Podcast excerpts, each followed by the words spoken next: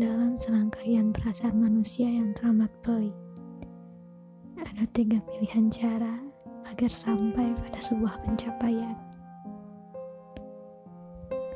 Mengungkapkannya dalam sebuah perkataan atau menceritakannya dengan berupa tulisan.